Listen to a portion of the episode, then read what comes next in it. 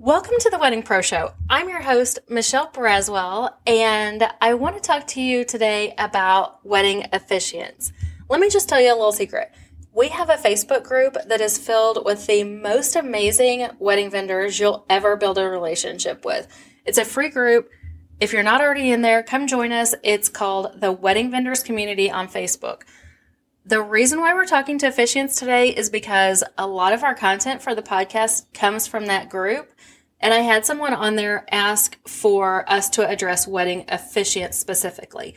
So while this episode is for wedding officiants, it's great for all of us involved in any part of the wedding process to kind of hear what goes into being a good officiant and being a vendor who has a relationship with a wedding officiant, and you might be surprised who those people are. You know, as wedding pros, we all play a critical role in the process of giving couples their best day ever. But besides the couple, if there's no officiant, what are we all doing here besides throwing an amazing party, right? In this digital world, it seems easier than ever for couples to either do things themselves, like having a friend get ordained, or even for entrepreneurs like us to start a business like becoming an officiant. But as we know, as wedding pros, there's so much more to it than that. I am all for letting the pros be the pros, and that's what we're going to talk about here today.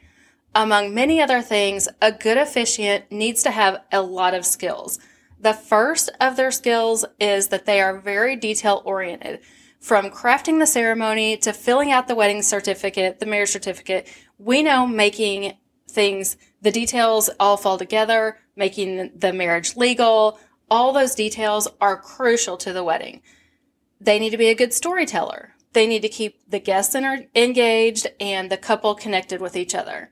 They also need to be a good speaker. They need to be comfortable in front of a crowd. And they need to be a people person and be able to work with the other vendors on the wedding day in addition to the guests and the couple and the wedding party. Speaking of other vendors, and I'm always here for good vendor relationships, some other vendors that are involved with the officiant include the venue. The venue needs to know the plans for the wedding, the rehearsal, the timelines. It depends on their level of involvement, whether the venue is in on the planning or not, how much they need to know, but the venue definitely is one of the relationships that you need to keep in mind if you are a wedding officiant. The wedding planner. The wedding planner needs to know who will take care of what parts at the rehearsal. Is the officiant gonna going to take care of the operations of the rehearsal? Are they going to want help from the wedding planner? They're going to need to know how the officiant will get in and out of position when it comes to the wedding ceremony. Then there's also the DJ or the band.